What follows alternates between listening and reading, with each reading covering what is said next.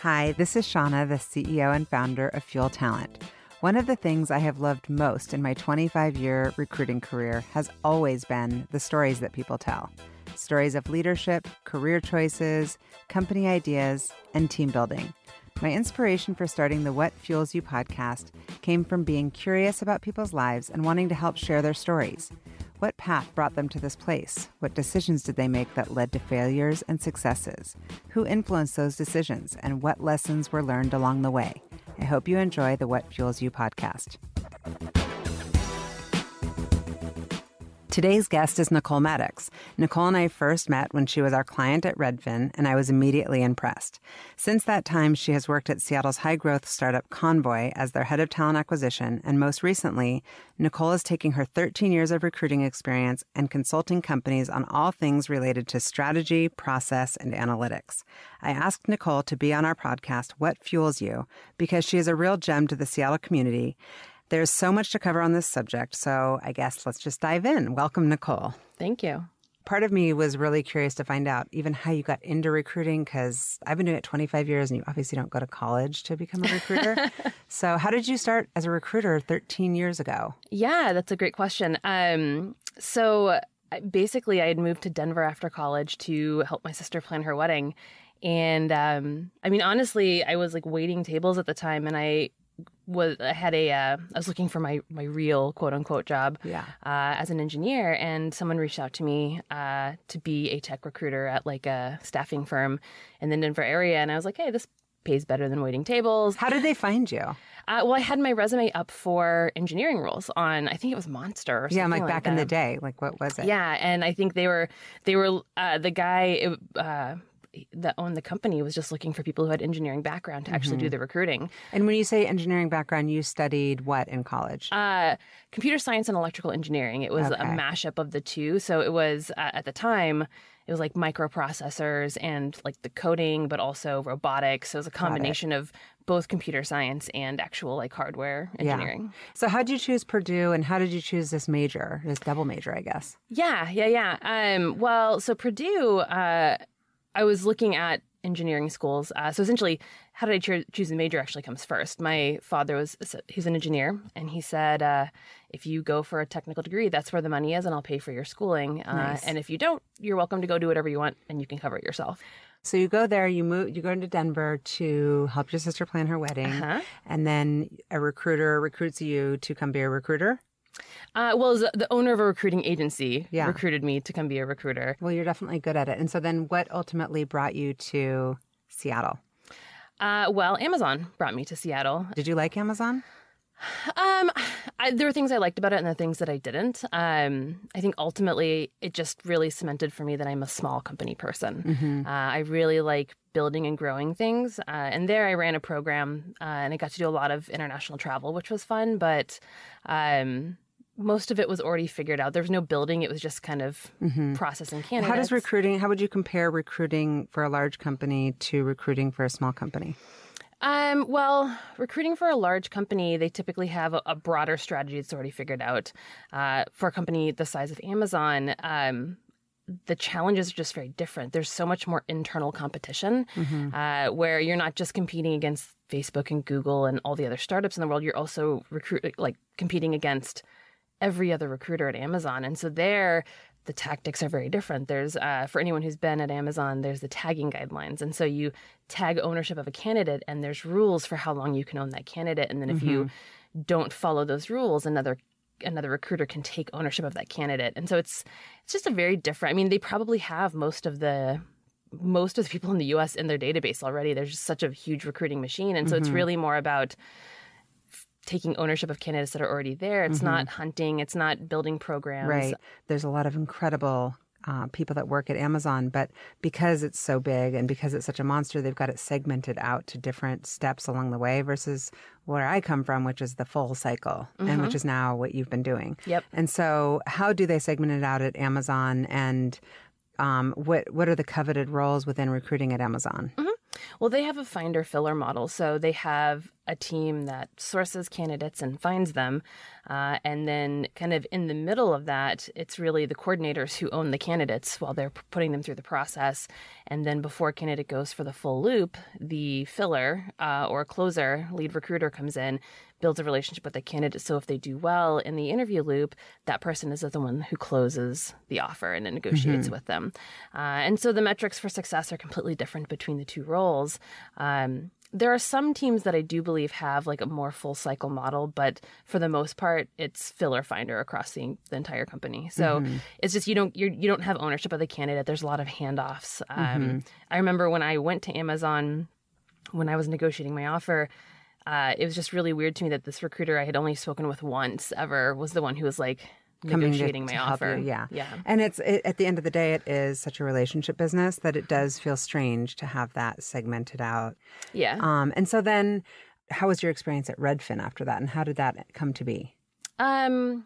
Well, so I think my experience at Redfin uh, was drastically different. They were Redfin was an older company in that they'd been around about ten years, but developmentally, as stage as a company, um, it had just taken a long time because of the regulations in the real estate industry for them to grow that big. Um, so it still felt like it was maybe a three or four year old company, even though it was nine years old when I started there.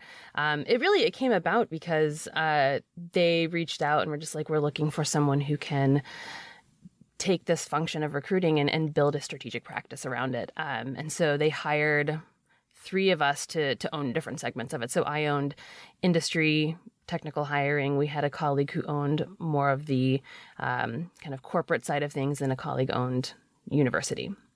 So the three of us were hired together to kind of build this dream team of, of strategy for Redfin as they decided to scale up quickly. So um, you know, it's just really different because they had they had a few things in place. They had an interview process in place. They had some good interviewers in place, but it was really coming in and saying, let's take this hiring goal that we have and, and figure out how we're actually going to get there as opposed to just pa- processing candidates, right? Mm-hmm. And so mm-hmm. many times companies hire recruiters to process candidates and mm-hmm. they don't think about the strategy involved. They don't think about what does success look like in a recruiting function aside from making hires. Because mm-hmm. if that's the what success, types of metrics are we looking at, yeah. and what experience are the candidates having when they come to interview mm-hmm. here? And mm-hmm. so, if I'm the CEO of a seed round company, at what point should I be thinking about?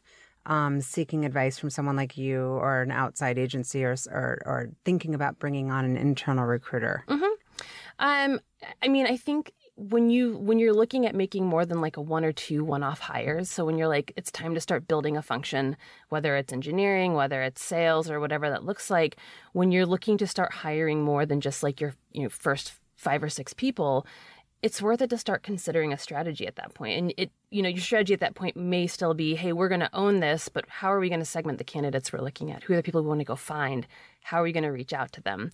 Mm-hmm. um, you know like a lot of people just post jobs, and really the candidates you want aren't typically on career sites. They don't yeah. need a good job. They well, they're not even job. looking. They're yeah, just they're sitting exactly. at their desk doing their job, and yeah, it's the passive mm-hmm. candidates. Mm-hmm. Yeah, so I mean, I think like when you start to look at those first few key hires, those are so critical that it's worth it to at least talk with someone who can help kind of throw some ideas out there, things you'll want to think about with a strategy. But then when you look at rapidly scaling, and that's really where we were with with Redfin when I joined, and also even to a broader degree with Convoy when mm-hmm. I joined.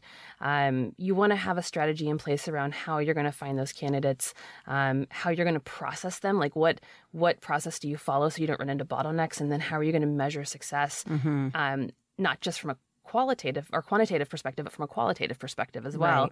Right. Um, and so a lot of it's really building feedback loops in as you go along to so that you can kind of see around corners and see, hey, this is this is feeling crunchy right now that probably means as we as we push more candidates through this it's going to get become more of a bottleneck how do we how do we mm-hmm. fix that or um, you know we we keep missing this thing on candidates how do we screen for that earlier mm-hmm. things of that nature and thinking through comp and thinking through timelines mm-hmm. of feedback loops um, I obviously is crucial and I get surprised you and I have talked about this by how many companies say it's a priority you know mm-hmm. and that it's their top challenge and yet they don't necessarily put a lot of energy and resources into it off the bat to kind of a establish like how are we coming up with our job descriptions mm-hmm. who's involved in the interview process yep. Um, is everyone aligned Is on what we're everyone hiring aligned? for and what that looks like? Yeah. I can't tell you how many times we have people going through loops and they'll interview with four people and they hear four different types of descriptions about the same job and they leave feeling confused. And so that's okay because a lot of these companies are startups and they're looking for that kind of Swiss Army knife.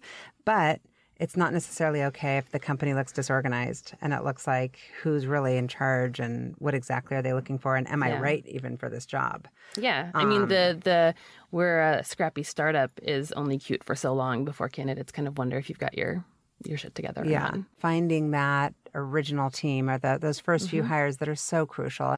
What are the first few things, kind of what they should be thinking about to make sure that they're set up for when they do get potentially funded to to scale?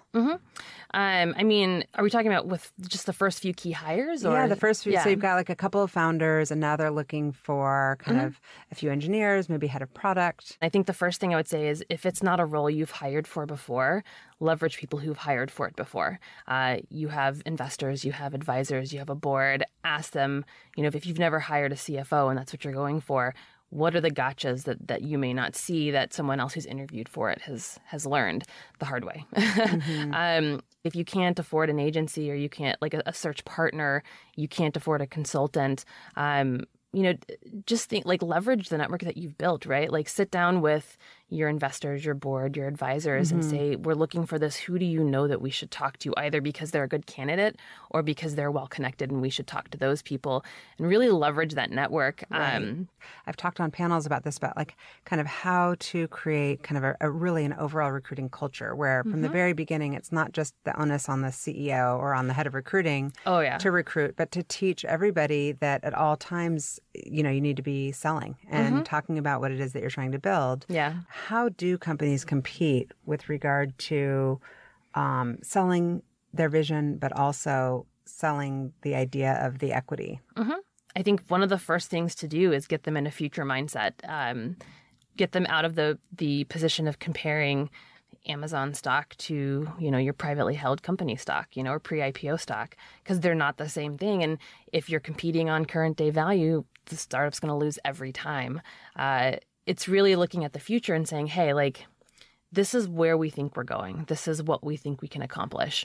Uh, and if we hit this, this is what it could look like. And some people think that looking at stock is such a like mystifying. How do you ever know what it could be worth? Um, but it's not. It's not that mystifying. I mean, you can look at the market, right? So if you're, let's say, you're looking at a fashion company. Well, uh, I think last time I checked, it was a 250 billion dollar industry. Uh, let's say you're looking at a fashion company, but specifically focusing on dog fashion. Maybe that's you know like 10 percent of the industry. So now you have you know a 25 am I doing my math right? 20, Yeah. 20 yeah. Yeah. So so you can you can break it down and then you can say, okay, well, how many competitors are there in the space? Um, so realistically, if it's a really saturated space, maybe they'll be lucky to get one percent market share or one and a half percent market share. If it's not a really saturated space, maybe they'll get 10% market share, mm-hmm. 15% market share. So looking at that and understanding kind of the competitive landscape and the potential of just the market on its own, you can say, okay, like barring them just completely closing their doors, if they just do marginally well and get half a percent of market share, this is what, you know, the stock might be worth. Mm-hmm. And so, what are key things that candidates need to be thinking about before accepting an offer? Uh, well, um, a couple the of size things. of the market. The size of the market, yeah.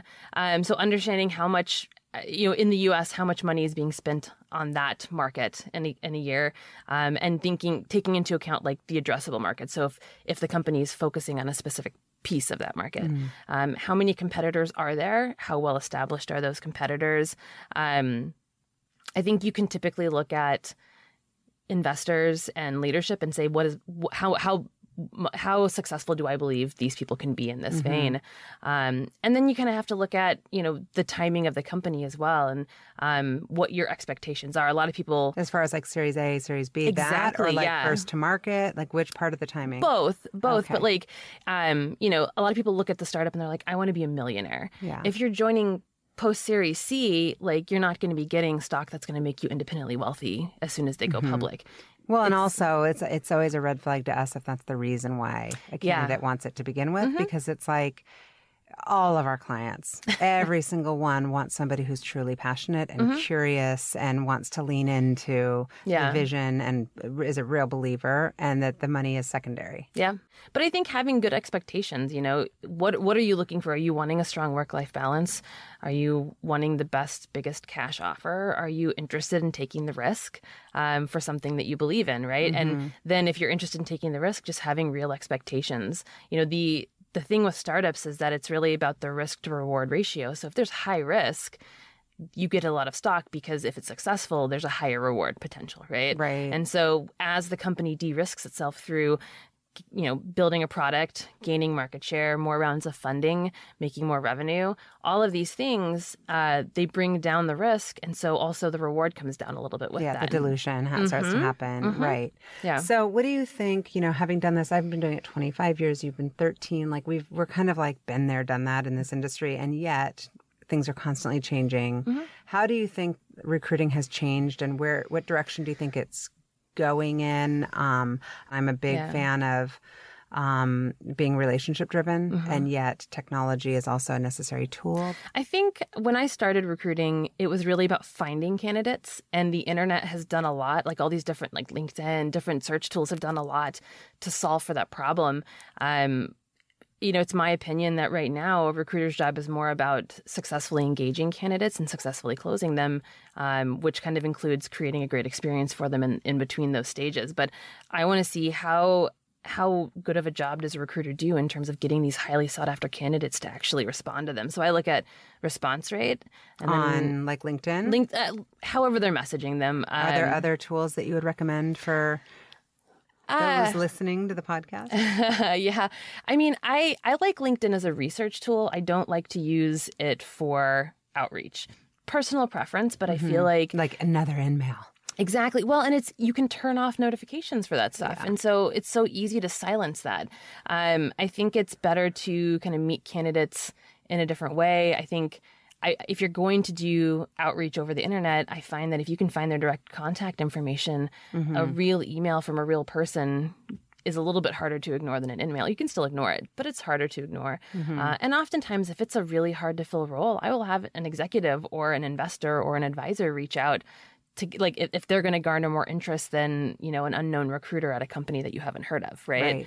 right. Um, and when the companies are small, it's really easy to do that. It's really easy to have the executives or, or someone closely linked to the success of the company be willing to jump in and, and send some in-mails or emails on your behalf. Right. Um, so it's, it's kind of leveraging the people who are going to get the notice. But as a recruiter, it's also how well are you able to engage these people? Do you have a good reputation in the industry? Can you paint a compelling picture for a candidate so they're willing to talk to you? Can you manage a pipeline of relationships well? Mm-hmm. Um, like you said before, it really is a relationship business because most people don't respond to cold emails, you know? Yeah, they don't. And so, what are some tools that you recommend mm-hmm.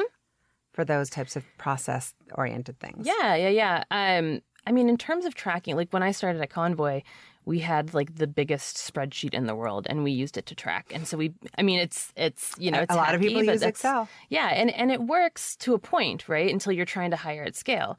Uh, and so like, I would say the minimum you need to have a way to track it and whether that's a spreadsheet and then putting calendar reminders up. But you like like a little you, wonky a little wonky but it works you know yeah. you, it, it's it's stage appropriate if you yes. will um so you know I, I, think just outlining what the process will be ahead of time and mm-hmm. creating a way to track that and putting the right reminders in place so you don't drop the ball i mean founders are busy you've got a million things and so put something there that you can't ignore that's reminding you reach out to this candidate follow up do this prep work um, pull your team together and and get everyone aligned on the profile that you're looking for. Mm-hmm. Um, if you're not aligned on the profile, pull in candidates that align with a couple different profiles and talk to them to see what you can learn. You can do that um, kind of uh, concurrently and decide which profile best aligns with what you need as you're talking mm-hmm. to the mm-hmm. candidates as opposed to pivoting a search three times. What are the ratios that you think companies should be looking at for like an engineering role as far as submittals to interviews, interviews to offers, offers to hire that you goal set for?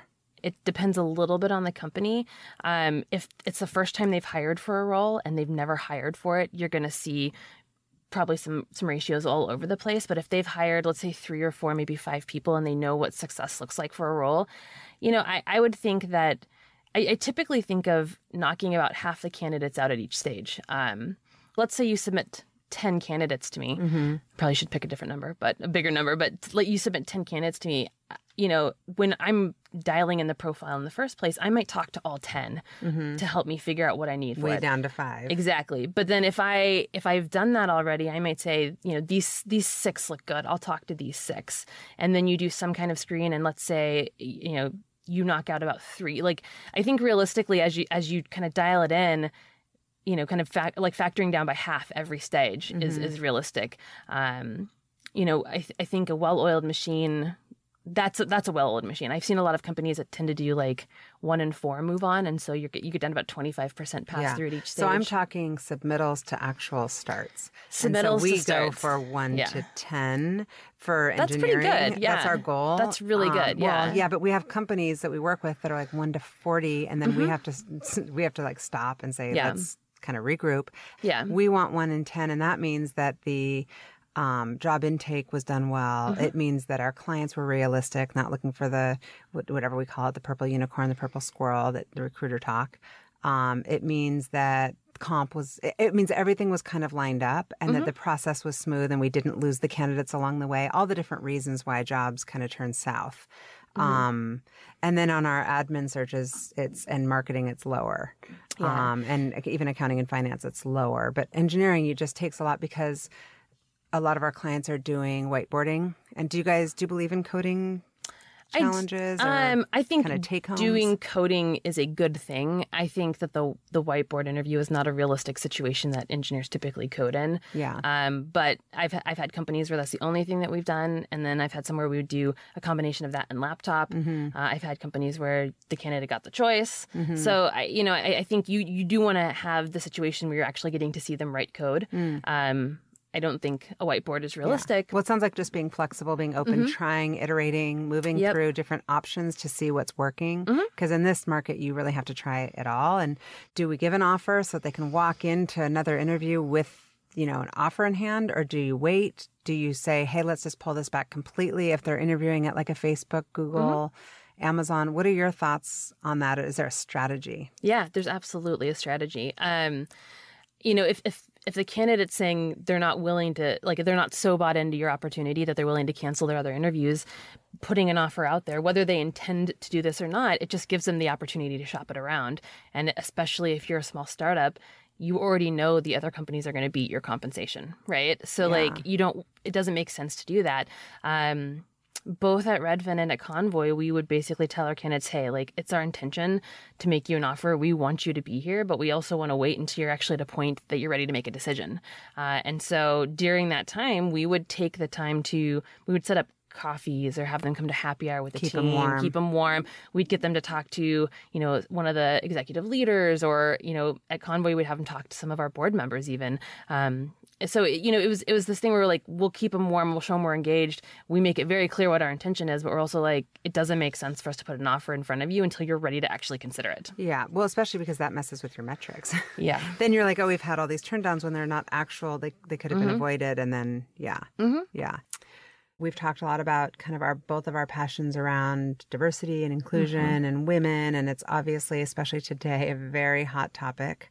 Um, at what stage in your career did you realize this was important? And, it, and it, what can companies do to implement some sort of program kind of early on so that they're not saying, Hey, I've got 30 employees, I've got two women. How do I get the best women? yeah um i think it's easier to start earlier um you know that was the thing that was really important to me at convoy um you know we we had a blank slate it's easier to change the ratios when you're changing the ratio of a group of 10 than when you're changing the ratio of a group of 100 For sure. Um, and if you kind of start the flywheel in that direction, you think about employee referrals. Your employees are going to refer people who are in their network, their friends.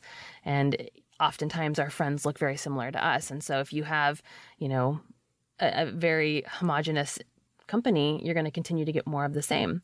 Uh, and so I think it's critical to start as early as possible, trying to to move the lever in that direction. Um, you know, oftentimes managers or executives will say, "Well, so you're saying we have to like slow down the process to get women on board or ethnic minorities on board?" And uh, that's hard for a startup, and I get that. I, I, mean, I've been in the startups as well. I think, uh, you know, at Convoy, what we did was we kind of had two concurrent strategies. We had we're going to find the best engineers, uh, and that's through them applying. That's through us seeking them out. But our our all of our outbound sourcing for a specific amount of time, I think it was about six months. We targeted ethnic and gender minorities to invite them into our process.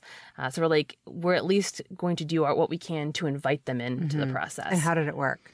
Uh, it worked well. Um, we had uh, from I'm trying to remember what, what, year it was. I think January 2017.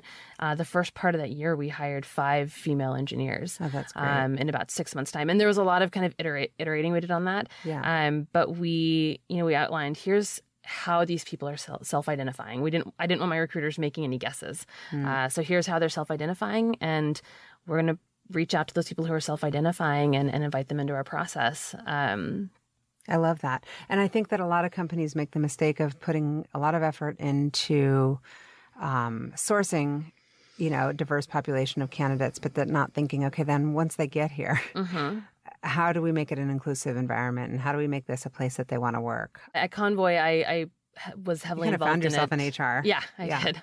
Um, that tends to happen when you're the only yeah. person there. Um, yeah, I mean, it, it, I think it is a part of recruiting, but it is it's just a part of the people function, right? Mm-hmm. Um, I think there's a couple like I have a couple thoughts on this, and part of the challenges of building a um, an inclusive environment is creating this psychological safety and creating this environment where people feel like they can be their true selves. And uh, what you have typically seen, or what I've typically observed in startups, is they're moving really quickly. They're building a product and things come along and they're like, I don't really like that, but it's not to the point of being an employee relations issue. So I'm not going to deal, I'm not going to address it. Right. Well, especially because everything's coming at them. So like we have exactly. to rank order things. We have to prioritize yeah, here. Exactly.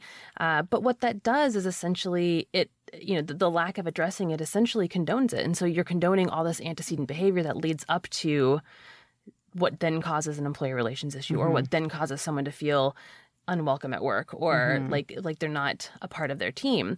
Uh, and that's i mean that's the challenge is you've you've essentially condoned all this. And i mean i've been in a couple times i've been in conversations where it's like well but so and so did this and we didn't punish them for that. So now this person did this thing that was only like that a little rights, bit yeah. two, two, wrongs don't make a right yeah, yeah well and they're like this is only a little bit worse but it does kind of cross a line but we didn't so now where do we draw that line? You're like well we should have drawn it back then and just said hey like this does not create an inclusive culture. Yeah. We don't, you know, this is not a way that we want our employees to behave. But they didn't. And so that's where you kind of get into this catch 22. And that's, I mean, no company, no no founder wakes up and it's like, I really want to build a company that's going to get slaughtered by PR about yeah. having a bad culture, you know. But it, it's these things, these little things that happen over time that ultimately you're allowing things to happen that continue to to grow bigger and snowball until you're there. Um, yeah, that totally makes sense. Yeah, that totally makes sense. Um, so, how do you keep yourself informed? Well, I surround myself with people that I deem to be smarter than me. Um, you're one of them. Thank you. um, but I do. I, I, try to spend time with people who I feel um, are well connected, have uh, their fingers on the pulse of what's happening in our industry. Uh, in the US in general, uh, in our market in Seattle, um, I do try to kind of pick up skills through different courses. There's certain things that I have kind of slated where I like, when it makes sense, this is something that I want to actually go get certified in or, or learn this so that I can offer that to my company or my team or, you know, whatever it is. So I did go, I went to, uh, to do a certification for Korn Ferry, their leadership architect and their interview architect framework, which is, I totally nerded out about that. It was great. Um, what are there any insights you can share that are? I mean, I don't want to put you on the spot too much, but I'm curious. I think the the biggest thing is that you know most people feel like interviewing is at best, uh, you know, kind of like guesswork and at worst a crapshoot. Uh, and there are things that you can do to actually make it an objective process. There are things that take the guesswork out. And I, you know, a lot of companies, bigger companies, put those into place when they realize how much it costs them to make a bad hire. But usually they're somewhat labor intensive to put in place, and so again, startups don't always go that route. Um, but I mean, this the certification that I that I got, they base their practices out of 80 years of research on psychology and performance at work. And they have baselines for people across the world in 52 different countries uh, in entry level roles all the way up to executive roles um, to understand kind of what are the behaviors that people typically display and then what are the behaviors that are differentiators in these roles that make someone even more successful So they're you're asking behavioral questions in asking interviews. yeah you're asking behavioral questions um, and Are there also, any go-to interview questions that you love? Uh, I mean, I think a lot of the behavioral questions are the same. One of the things I really appreciated about this uh, this training uh, and something that I plan to take to my clients um, is just how to dissect a candidate's answer to actually to decide what what you're gleaning from it. Like, what nuggets do you pull away from a candidate's answer? And so, um, most people will ask, "Give me give me an example of a time when you failed at a project," and the candidate will cherry pick their best example of it, Their right? best, I yeah. failed because I care too much. I'm Yeah. perfection, you know. Oh, yeah. But um, you know, so one one of the the tactics you can do is actually ask for multiple examples because you can start to see a trend. If they only have one example, that might not be a useful cue for you to make a decision based off of. Um, but also like looking at, you know, the first the first thing you want to see is like have they done it? Have they done what I'm asking about? Uh, two, have they like seen it or do they recognize it in someone else when someone else is doing it? So they do they know what it looks like when it's happening well outside of just themselves? Uh, and three, like did they like have they been able to teach somebody else that? And four, have they like did they learn from it? Right? Did they learn and grow from something? So kind of that reflective piece, um, and that's really what you're looking for. And so whether you're asking about a time they failed on a project, or um, whether you're asking about a time that they disagreed with their boss and how they handled it, you want to see the the trends of behavior over time and how they See patterns. Exactly, yeah. Uh, and so you you, you want to look at kind of their the patterns in thought, the patterns in action, uh, the patterns in um, kind of speech and interacting with people. You know, like how do they how do they relate to people, uh, and then also their patterns in reflection. Did they take something from that and apply it to the next time they ran into that scenario? Mm-hmm. So now that you've been in the world doing some consulting, and I know we've been on some meetings together, and we're we're kind of seeing some patterns of what startups are needing as far as advice um, and process. Uh, what are you seeing as as like what's needed the most? Um, I think, I mean, I think one of the things I'm seeing the most is a lot of companies just don't know what good in recruiting looks like, aside from are we making hires or are we not making hires. Um, and and that's that's a tough indicator because if you get to the point where you realize we're not making hires, the problem has persisted for a while, right? Like if it's gotten to the point where like we haven't made a hire in three months, that's bad.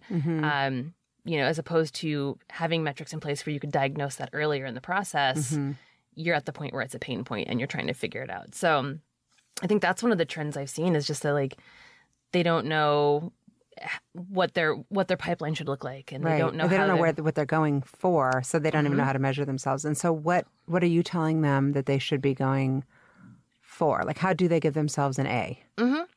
Yeah, I mean, there's a, there's a couple things that I that I tend to point them towards. Uh, you know, a lot of companies will look mostly at volume or like quantitative metrics, uh, and those are good. So you'll look at you know candidates at different stages in the pipeline, and also like pass through rates. So how are candidates passing through the process, and where are they falling out?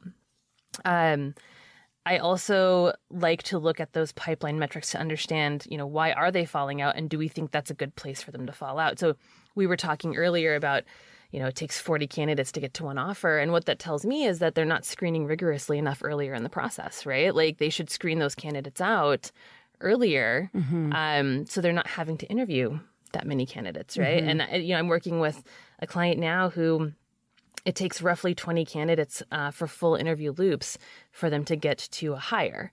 Um, and that's a lot. I mean, think about if there's seven engineers on an interview loop and they each spend an hour plus time to debrief and you know how much engineers are paid how much time and money are you wasting on candidates less, less that- coding, more time suck. Exactly. Yeah. And so that's where, for me, it's like, you know, if you have a really well calibrated profile and you know the three things that they have to have checked off from a screen and the three things they need to have checked off from a technical screen, and then the five things that they need to have strong marks in for a full interview loop, you have that really well calibrated, you can start to look at your pipeline metrics and say, let's let's narrow the funnel here. Let's be more mm-hmm. more restrictive or more stringent at this point so that we're not having as many false positives at this point, right? So I like to look at I like that.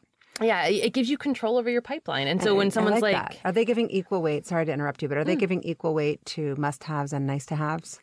sometimes Because that drives me crazy. Yeah, Where it's yeah. like, Yeah. So sorry, go on. Yeah, no, I mean, that, and that's it. Like, and sometimes they'll have a nice to have that is actually for them a must have, but they don't tell you that. Um, that's the joy of working with uh, with smart people. Smart people have elaborate dysfunctions. It takes you a while to uncover them, but uh, but yeah, I mean, so they'll you know, to, to me, I'm like, I I don't want to waste a lot of time with false positives unless I'm trying to determine what the profile needs to be.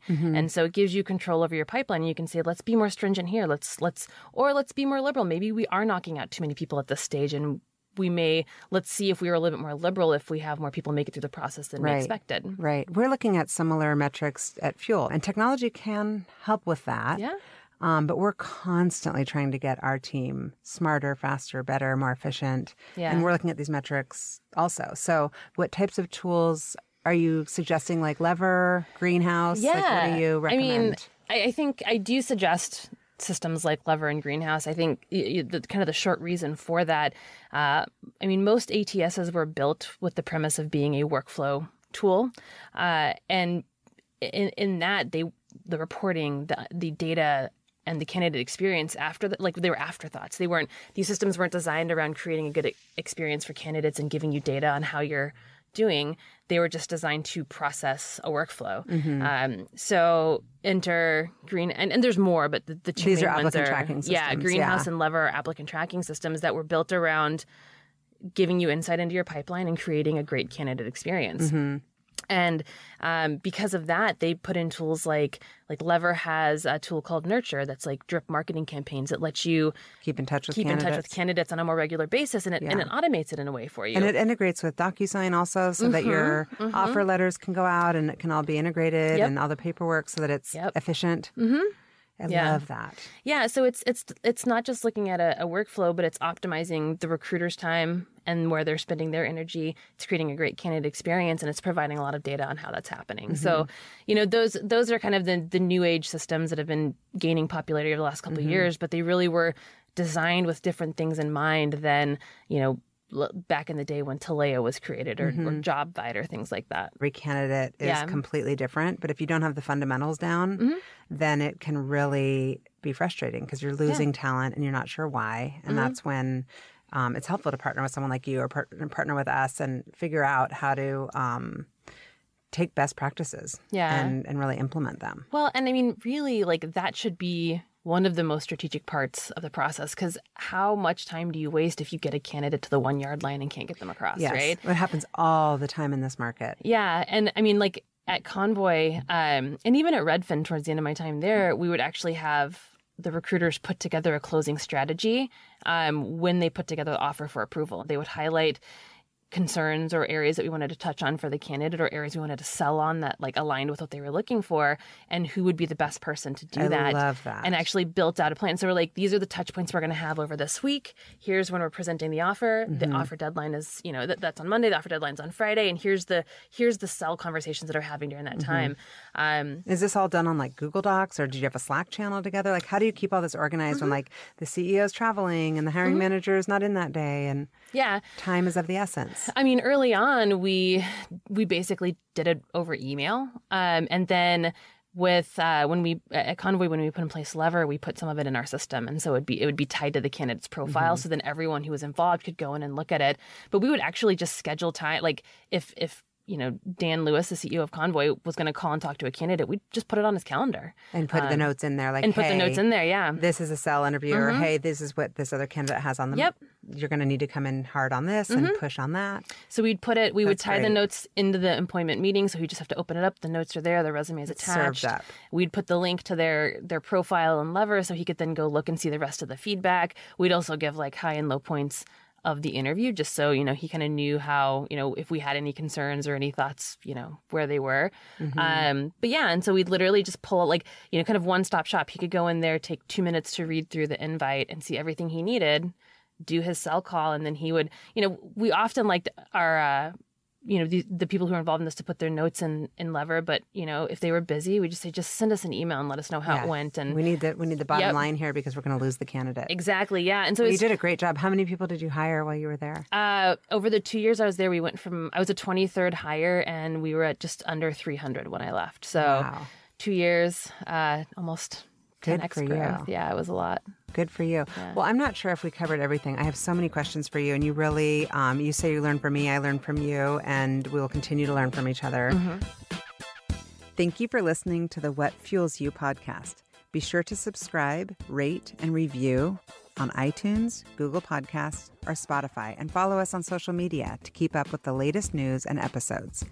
You can also contact us at podcast at fueltalent.com to provide feedback, ask questions, and share topics or guests you would like us to cover in the future. We hope you feel inspired by our guests and that we have helped fuel your day. Join us next time for another episode of What Fuels You.